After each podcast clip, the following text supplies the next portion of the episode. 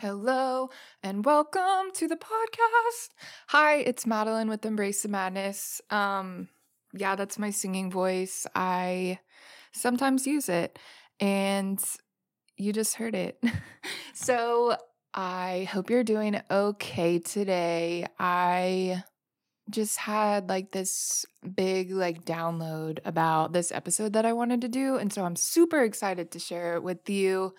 Okay, I'm running unscripted right now. So if you're just now tuning in, I just talk about our life on planet Earth and how we can emotionally, mentally, physically, spiritually handle it. And today is no different than the other. If you got a chance to listen to my last episode, I talked about some self care that I had been working on, making sure that I did, reaping, wait, reaping, not reaping the benefits. I was not reaping the benefits of not having self care in place, but yeah, dealing with the side effects of not putting it in place. And so I just shared a couple of my tips, and I think it's really important, especially right now, just with emotions everywhere and people everywhere and everything everywhere. It reminds me of like that rain, rain, rain.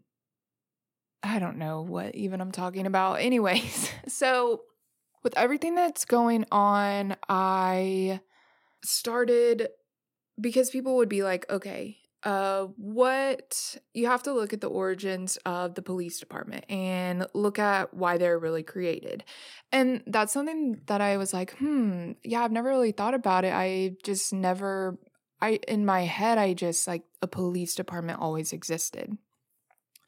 And so I was curious and I remember reading a little bit about how the kind of southern department had developed from slave patrols. And this was where enslaved populations had to, you know, keep this order and be on their best behavior and not break any rules.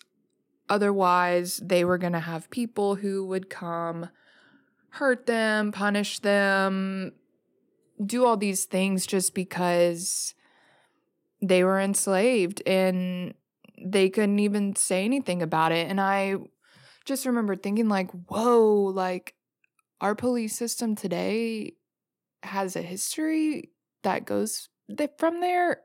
I need to read about this. And so I came across a couple of really good articles by some people. I'm going to get to that in a second where they had kind of done a detailed history and it was great. It seemed very objective. And these are both scholarly sources. But yeah, I'll reference those in a second. But then, really, just like, I think what made me think about the importance of talking about it in this podcast was well, one, I think in a world where we are not supposed to question authority, like, yeah, I think it's important that we all kind of understand the history of this organization that is currently hurting BIPOC communities. And we are taught not to question authority. And that's something that we don't question. And I think I just started questioning and just realizing, like, holy shit, like, there's this whole idea of not questioning the people in power and authority and basically like those people taking away our freedoms.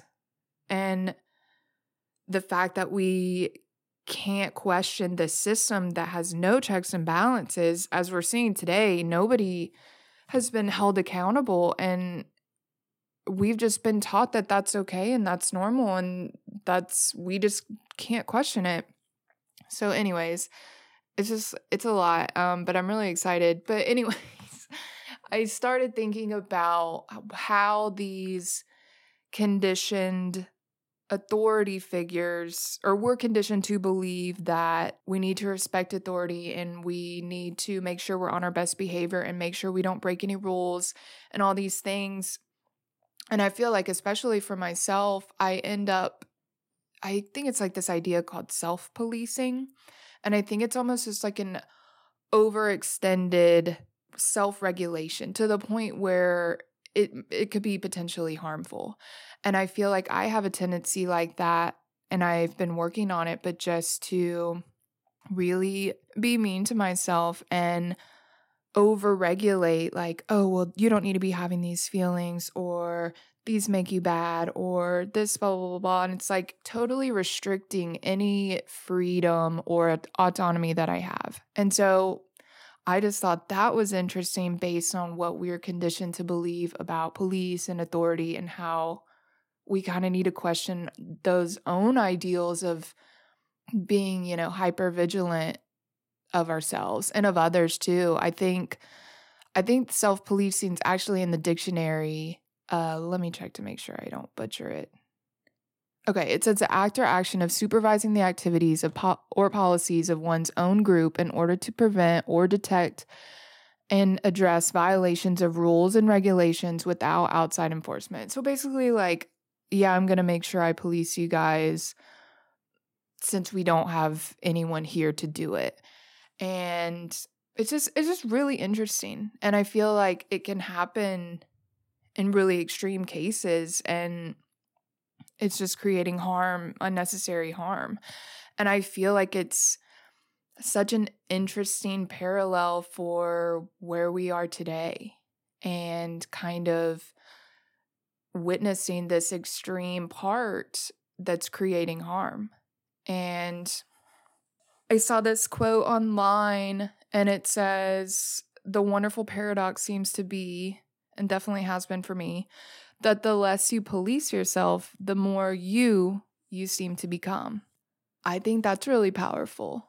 And I think it really just comes from really, it is just this idea of authority and feeling like we have to hold up these morals, which we'll get into later. But I'm just like, who decided what these were and who decided what is good and what is bad behavior? Who?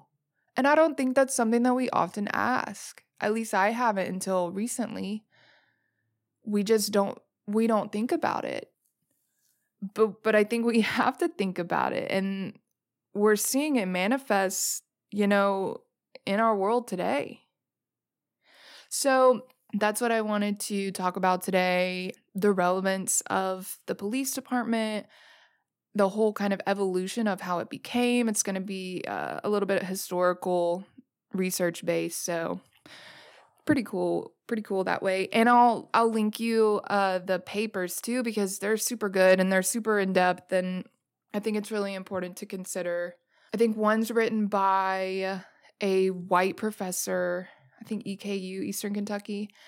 And then there's another review. It's actually a minority review. They reviewed um, blah, blah, these two previous, I think they were working in the police department, but they were very big advocates for reform. So they had written an article kind of critiquing policing and, and its roots in America. And with their minority perspective, they kind of point out a lot of omissions that the original article had made and how it was kind of from a the lens of a white male. And so obviously you wouldn't get the perspective of minorities that way and it's kind of like you can't really this is one of those things that you have to look at objectively and you you have to take off that like kind of whitewash lens in order to look at the whole thing. And I remember reading too, I think someone came out with an article like, oh, you can't just associate all the police activity with uh, racist foundations. And I think that's valid and I think that's fair. And I mean, I think it is important to look at the history and when it very began, like it was a way to keep order and a way to keep i mean essentially control the people in power needed needed a way to make sure that they weren't bothered and make sure that people that were being either a nuisance or a threat to the whole to the benefit of the whole and i say benefit of the whole in quotation marks because that's another time when you need to say, well, who is deciding what the benefit of the whole is? Is it the whole? Is it the president? Is it so and so? Like, that's an important key to remember throughout this whole entire thing. So, yeah, thinking of it from the beginning. And I get that and I respect that. But I think the more you get kind of a wider perspective, it kind of starts making sense. And it's just interesting. And the thing is, you seriously have to keep in mind the whole time like, who's making the rules? Who do they even have the authority and the expertise to make the rules? And then who, since there's been this force and organization created, who are they protecting? Who are they saying they're protecting? And then who are they actually protecting? So throughout this whole episode, just keep that in mind. Just who are they protecting and why are they protecting them? I could hear the train coming, and so I was like, oh no. But I was trying to record these meditations the other day. And I mean, I think it's one thing if my podcast has like a little choo choo in it, but like if you're trying to meditate and like you hear a train, I feel like that would be so distracting. So, anyways, um, I don't know if the train's coming, but if it does, welcome choo choo.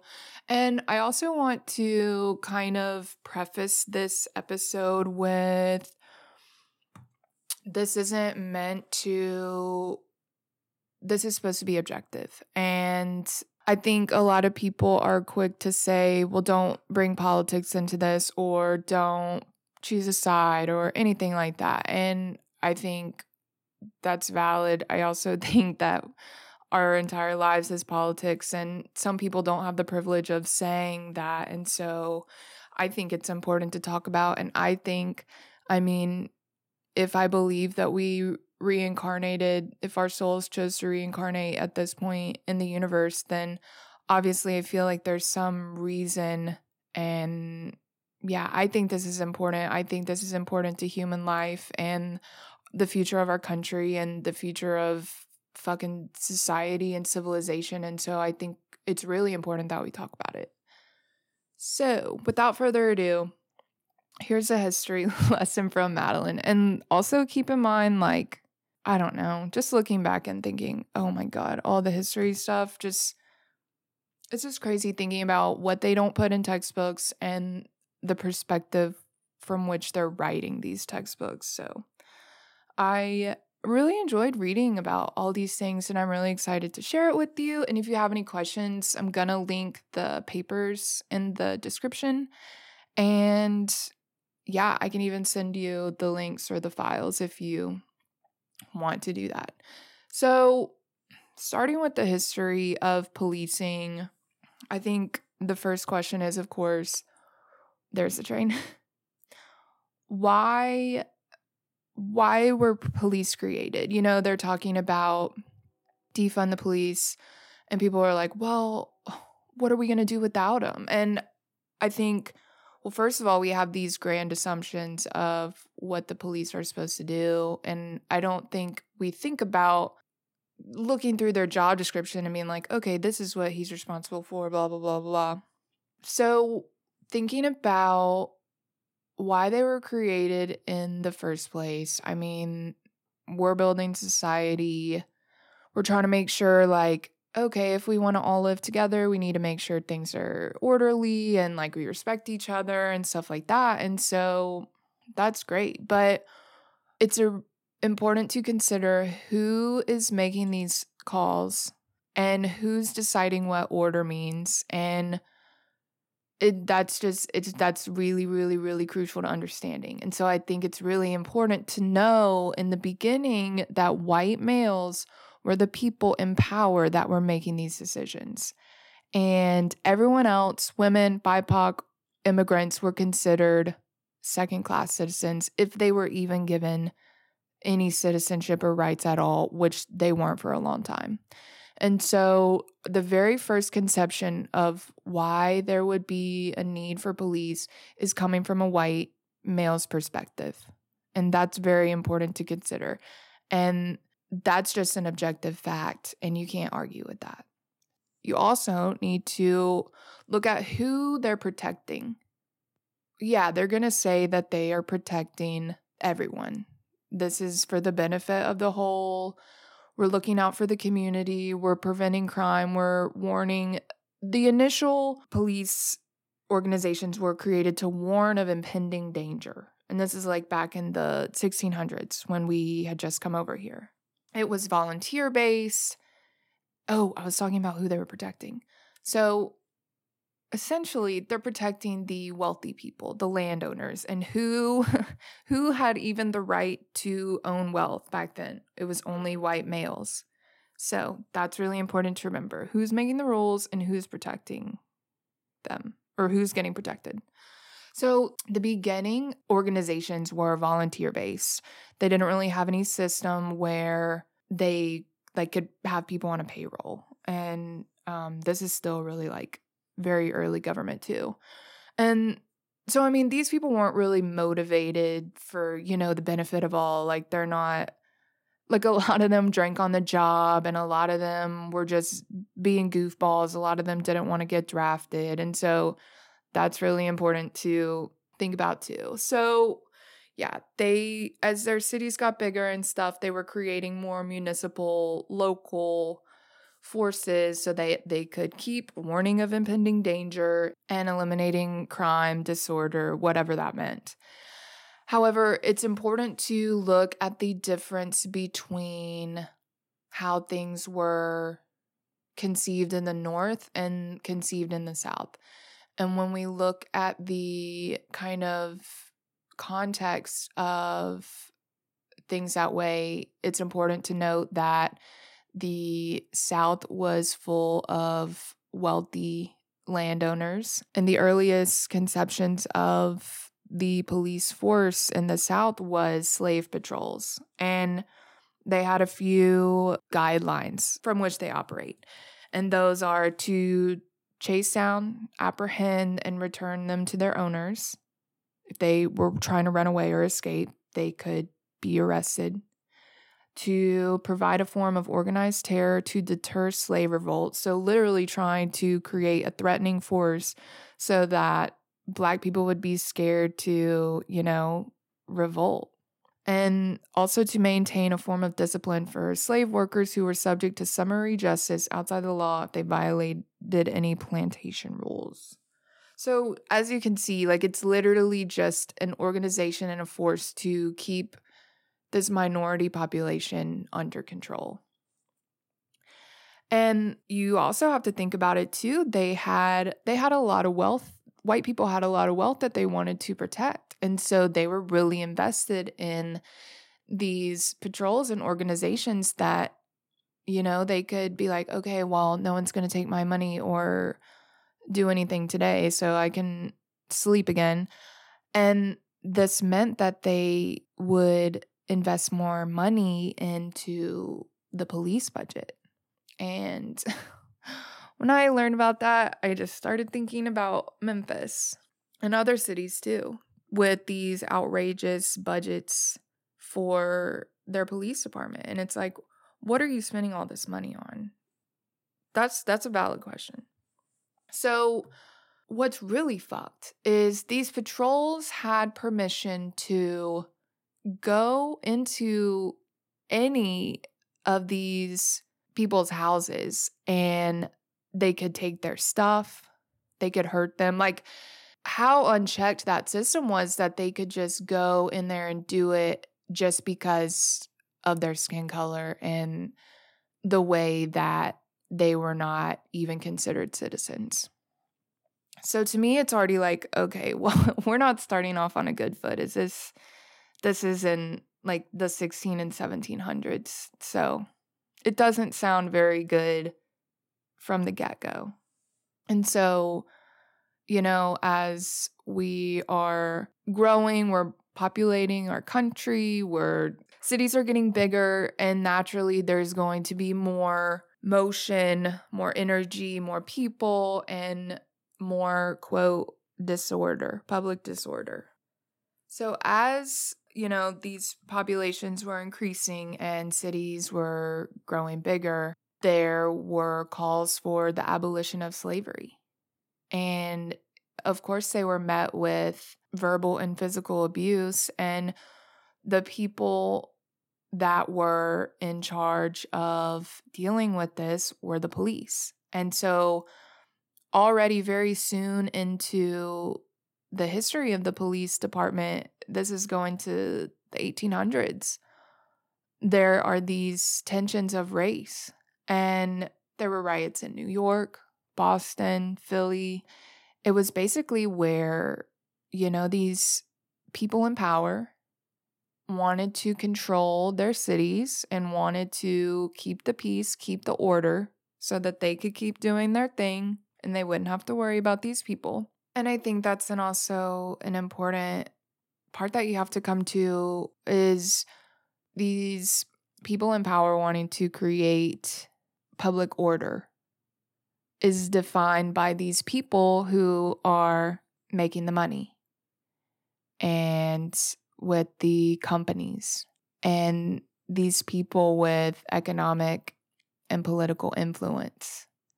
And so this began this relationship with the people who were creating order, you know, the people with power, and the institution that is put in place to manage this disorder. And they were beginning to put it on instead of protecting the whole and preventing conditions that would occur that would create crime and poverty that the focus becomes on preventing these bad individuals and these criminals. And so it's really interesting to think about how the narrative of what the police is doing and what its roles and responsibilities are. It it's interesting just how it shifts. It's like a little bit each time. So, even after the Civil War ended, the Emancipation Proclamation, there were still laws put in place in the South that perpetuated segregation and perpetuated the abuse of BIPOC and minorities at the hands of law enforcement. And it's interesting to realize that so you've got the black codes and the Jim Crow laws. And basically, the black codes were put into place to give these rules, these guidelines for how black communities should live and should act unless they want to get in trouble and get punished and go back to being enslaved. It was basically just an extension basically of slave patrol and they're just calling it you know a different name. And the jim crow laws were you couldn't look at white people. You couldn't touch them. You couldn't shake hands with white males. You couldn't do this. And basically limiting all of these freedoms. Actually i'm just going to read some. Hold on.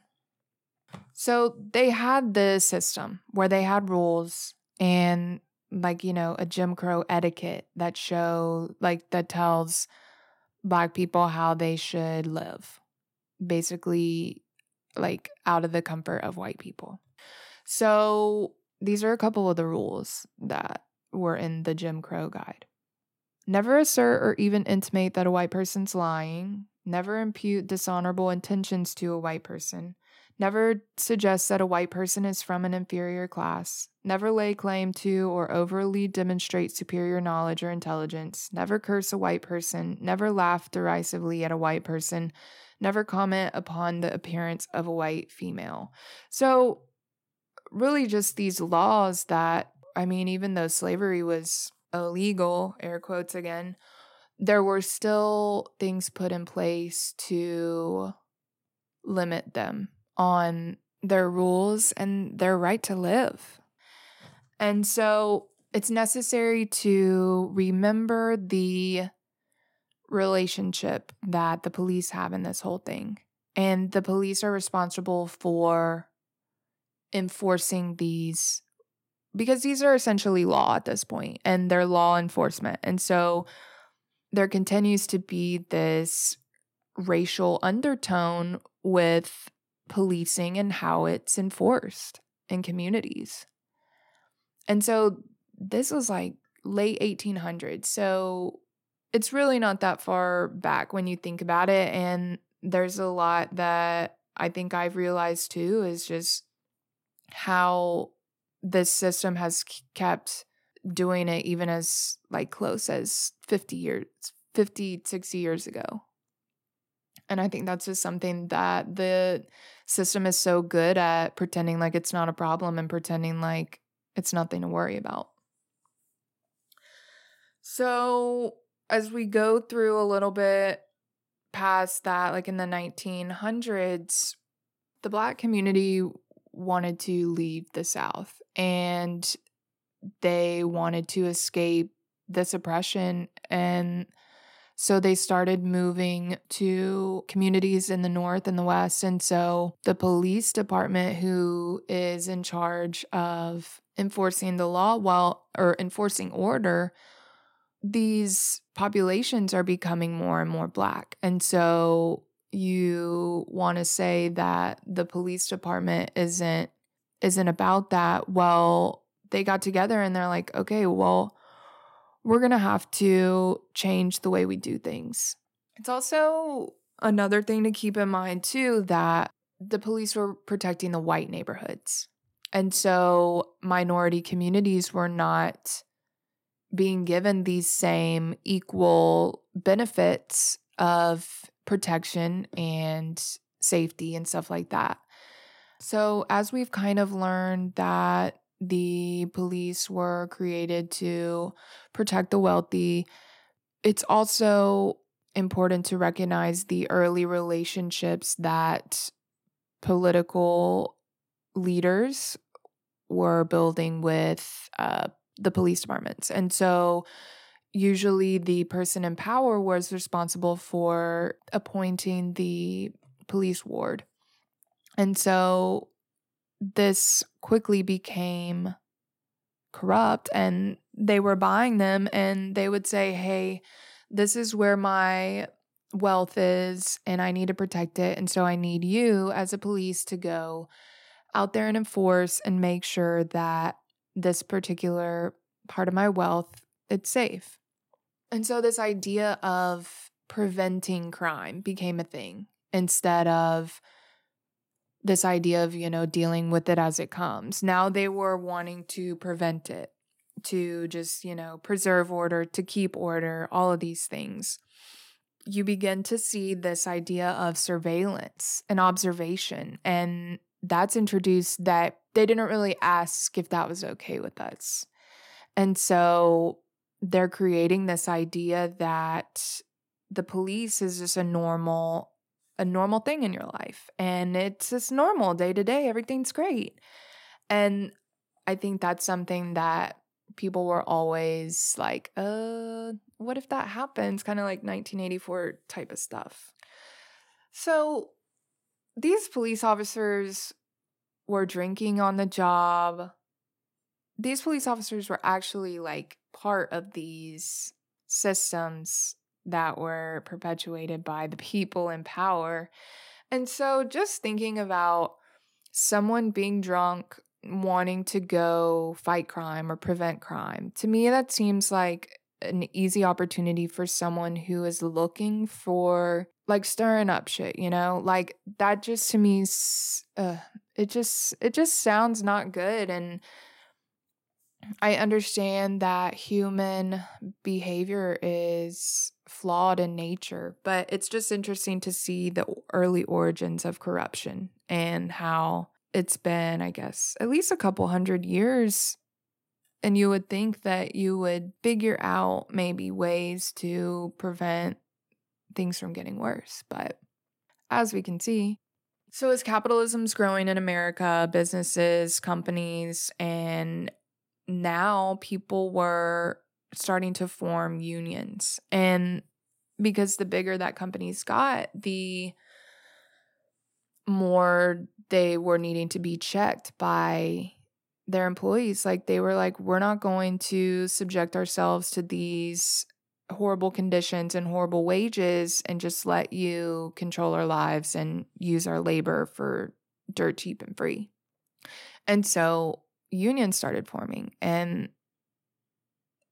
it was legal, but then the businesses, you know, the people who are protected by the police were getting called to break apart these union strikes.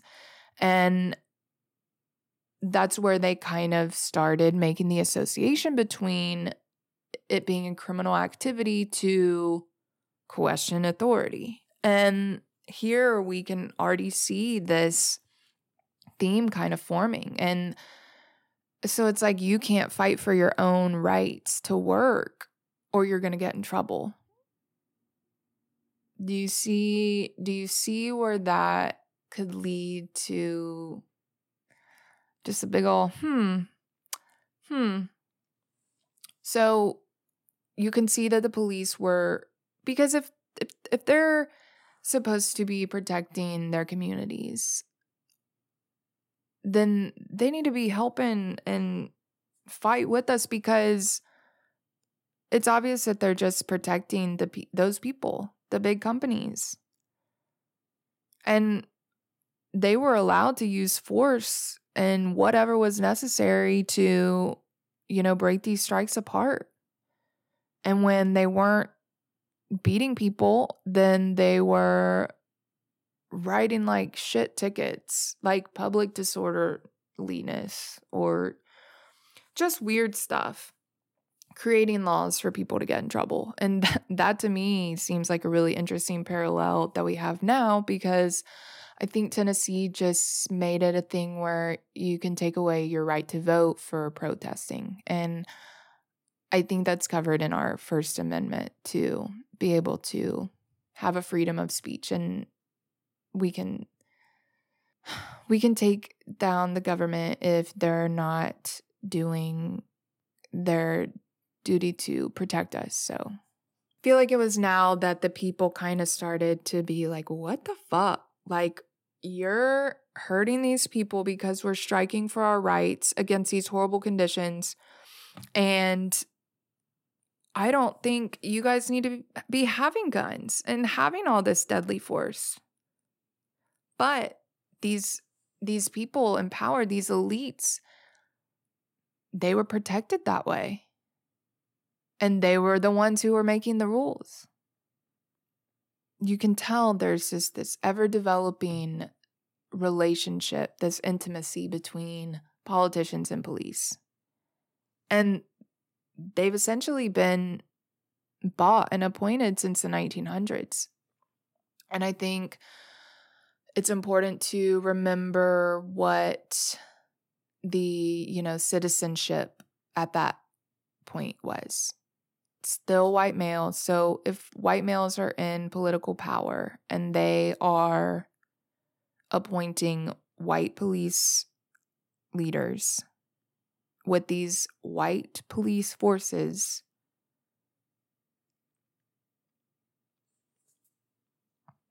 I'll let you just let that information marinate. And since they were so closely intertwined, the police were providing services and assistance to these people in power. And they literally did whatever it took to keep these people in power happy and hey, quit quit messing with this shit like you don't you don't want to know what's going to happen. And I think it's important to remember all of the great things that police departments have done. And I don't I don't want this to discount anything that authentic, genuine, caring, loving, compassionate people have done for the police department. And I understand when you say not all cops are bad, but I think it brings into this the theme of accountability and how important it is to keep these systems accountable so that we don't perpetuate for hundreds of years an imbalance of sorts. So, yes, the police department was doing community service things. They were sheltering homeless, community outreach. They would keep tabs on epidemics, things like that. So they definitely have a history too of providing things for the community. I think it's still important to recount the history of this organization because it's just important. If we can know the history, then we can know how better to move forward. So, as people are getting tired of this shit, this tension, this imbalance, they wanted reform. And so they were creating organizations to make sure they were free of corruption. In like 1894, there was a Lennox committee they formed to investigate and they found bribes, extortion, like literally if you wanted a raise or a promotion, you had to pay like $15,000 for it was some position like lieutenant or I don't know. But like getting people to pay you to like be a higher rank in the police, like yeah, the corruption is is in there. Yeah, they were out gambling, they were out they were not having anyone keeping them accountable or checking the balances. And especially if they're working in cahoots with these big political bosses. So, in order to ameliorate these relationships between the community and the police and to build trust, they mm-hmm. started this idea of community policing. And it's interesting to consider because that has been one of the ideas for reform today. And so they figured hey, we'll just decentralize the police, we'll make relations better, um, we'll get people on foot instead of cars, and maybe it will ease the tensions. And you would do what your community needed, and you would build relationships with these people. And I mean, you can even see there, like, it still became this idea of okay, you're wealthy in this neighborhood, I'll protect you and make sure that my services are available to you. But when a person of color or minority needs help, they're going to have to wait in a long ass line.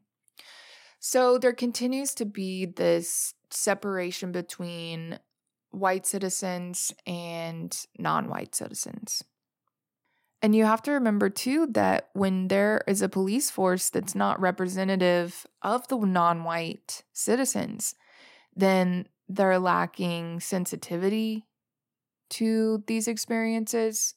They don't understand the minority cultures, which are different from white culture. And they're not able to create this idea of true and authentic support. And so I think it's kind of like like a lost in translation uh, situation, and that's and that's really important if you really want to get this idea of reform going.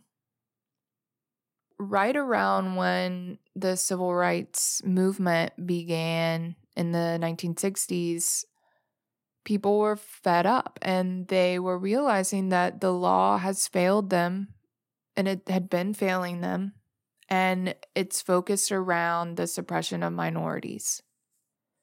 And they were pissed. And so President Lyndon B. Johnson formed this commission because they had started rioting. And he was like, well, we don't need to have this these riots.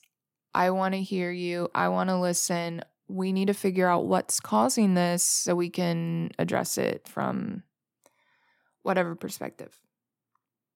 And they had done this report on the police departments and the situations.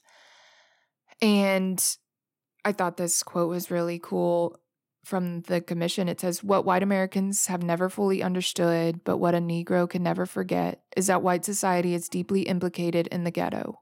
White institutions created it, white institutions maintain it, and white society condones it. And so this report found that so many of these riots around the country started with the police inciting brutality and violence. And this is like in the 1960s. And after this commission had fig- like had figured all this out, they wanted to create a balance for the police system. And they were like we have to heal, you know, this double standard that is creating all of this tension and creating all of this unrest. And I mean, it's interesting because now I'm wondering like, is that because he wants to keep the peace or is that because he truly genuinely cares about the minority experience at the hands of police? But, anyways, I think it did end up helping. They that was kind of a shift in hiring of the police departments and they started hiring more BIPOC. They started reducing the amount of violent force that was used when they were out patrolling. And it helped a little bit. But you know, things like inner city communities were able to see improved relationships with police, but they still were not given the same tools and services as the white communities. It's just interesting to think about how there has always been an underlying thing with racism. And it's hard to understand how people are like, well, don't make it about race. You're making it about race. You're making it about race. And it's like, look at this system that has created this thing that's all about race. And I think it's wild that they've done empirical studies that show that even though community policing seems like it would, in theory, be better, it actually doesn't perform well in low income and minority populations. And it doesn't necessarily equate to less violence and less crime. And what's really cool is one of the papers was saying that the community era requires an empowered, cohesive community to be able to deal with a sensitive, responsive police agency. And I think that's really important to think about today when we think about police reform and thinking about how engaged we will need to be as a community in order to make everything work out. So, really, I think what, yeah, all of this stuff started doing was making me think I guess I started questioning authority and I'm like, hmm, where where where do our morals come from and who decides what this is? And we have to look at the people who made the laws and the people who enforce the laws. And as we've seen, that has been most often the wealthy white land owning, property owning males. And they were able to build this great illusion of what is good and what is bad and what is evil and what is good and what is true and what is not true. And it's interesting to think about how that's kind of pervasive in our own individualized perception of mor- morality. And I feel like I have a lot of tendencies to judge myself and get upset with myself or almost try to instill this fear of like, don't do that, you're going to get in trouble, or don't question authority. That's just how things are. And they've always been that way. So just don't ask any questions. And I think it also brings up the point of how that manifests in unhealthy ways, like when you don't learn to think for yourself. And we're here in this age right now where people have not been taught to critically think or been allowed to critically think for themselves. And so there's a bunch of people relying on other people to make decisions for them or assuming that someone has your interest in mind and they don't and you've essentially given them control by allowing them to control your mind and your behavior and I think it sucks that we have this thing in our society where we had this idea of fear around getting punished and people have to go out there worrying about whether they're going to get arrested or not and instead of hey this is something that's really important to me and this is a dream that i have and i want to build this dream.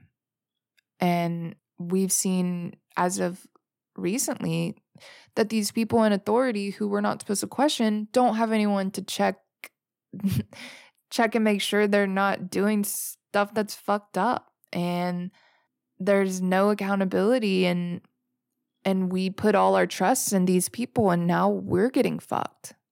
Our whole entire communities are getting fucked.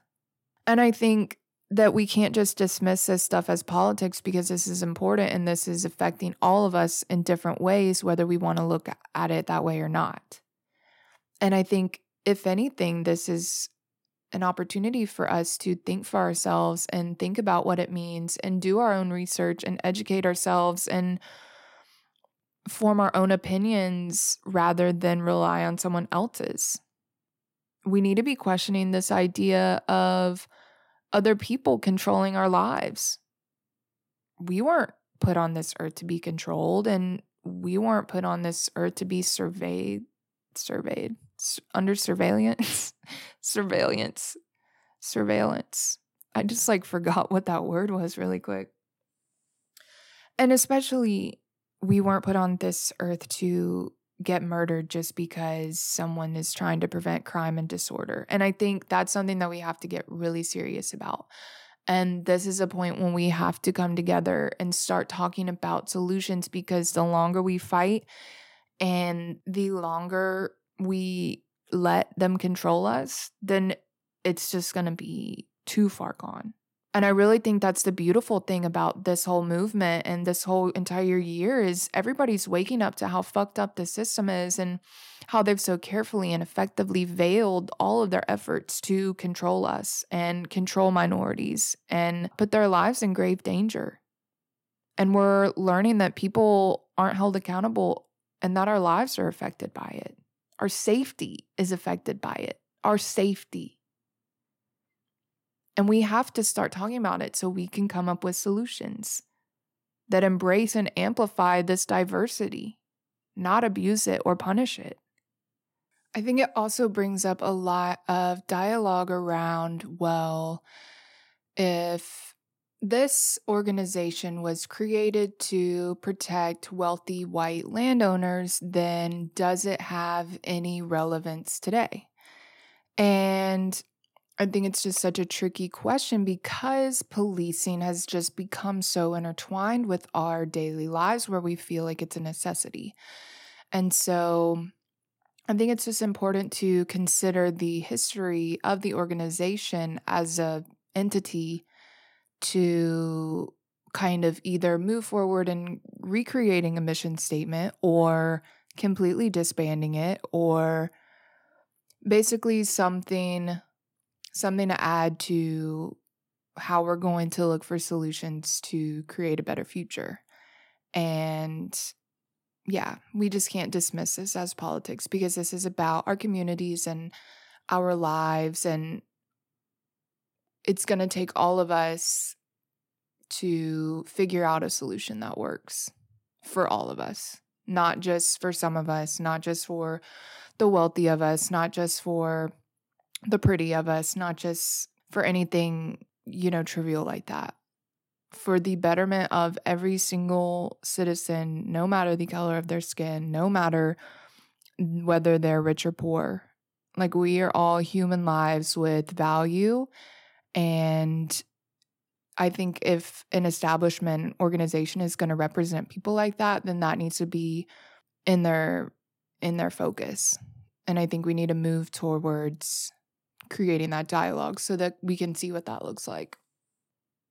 So I'll step off that small soapbox just for a second. Um, but yeah, going back to self policing and this idea of being hyper vigilant over ourselves and the regulation of our emotions and all of these things. And that's something to consider that came from this idea of good and evil and bad and punishment and rewards and all of these things. And so, a lot of times in my life, I realize I go around judging myself. And am I going on someone else's definition of good? Am I going on my definition of good? Am I being too harsh on myself? And I know a lot of times that's yes. And I think this idea of trying to keep ourselves in this box and keep ourselves limited it just goes back to that that quote from the beginning like the less you police yourself the more you you become. You you're enabled to express yourself as an individual. And i've always grown up to think you know that you don't question authority and you need to be on your best behavior so you don't get in trouble. And it's just interesting because it's like just hit me like why do we need to worry about if we're being good or not? Because that's not what we were put on this earth to do. Like, God didn't put us here to, like, oh, you better be good. You better follow all these rules. Who's fucking making the rules? Because I don't think it's God. God's rules were to love yourself and love everybody else. So, how it got misconstrued is I'm not sure. Anyways, it's all it's all under the guise of our benefit, but it's people controlling our lives when we do not think for ourselves. And so I encourage you to start thinking for yourself and start doing your own research and start educating yourself. And if you weren't raised in an environment where that was allowed or you were given that liberty, because that is a thing, then this is me telling you that you have permission to have your own thoughts and you have permission to have your own beliefs and that you're still valid and worthy as a human, even though you have your own opinions.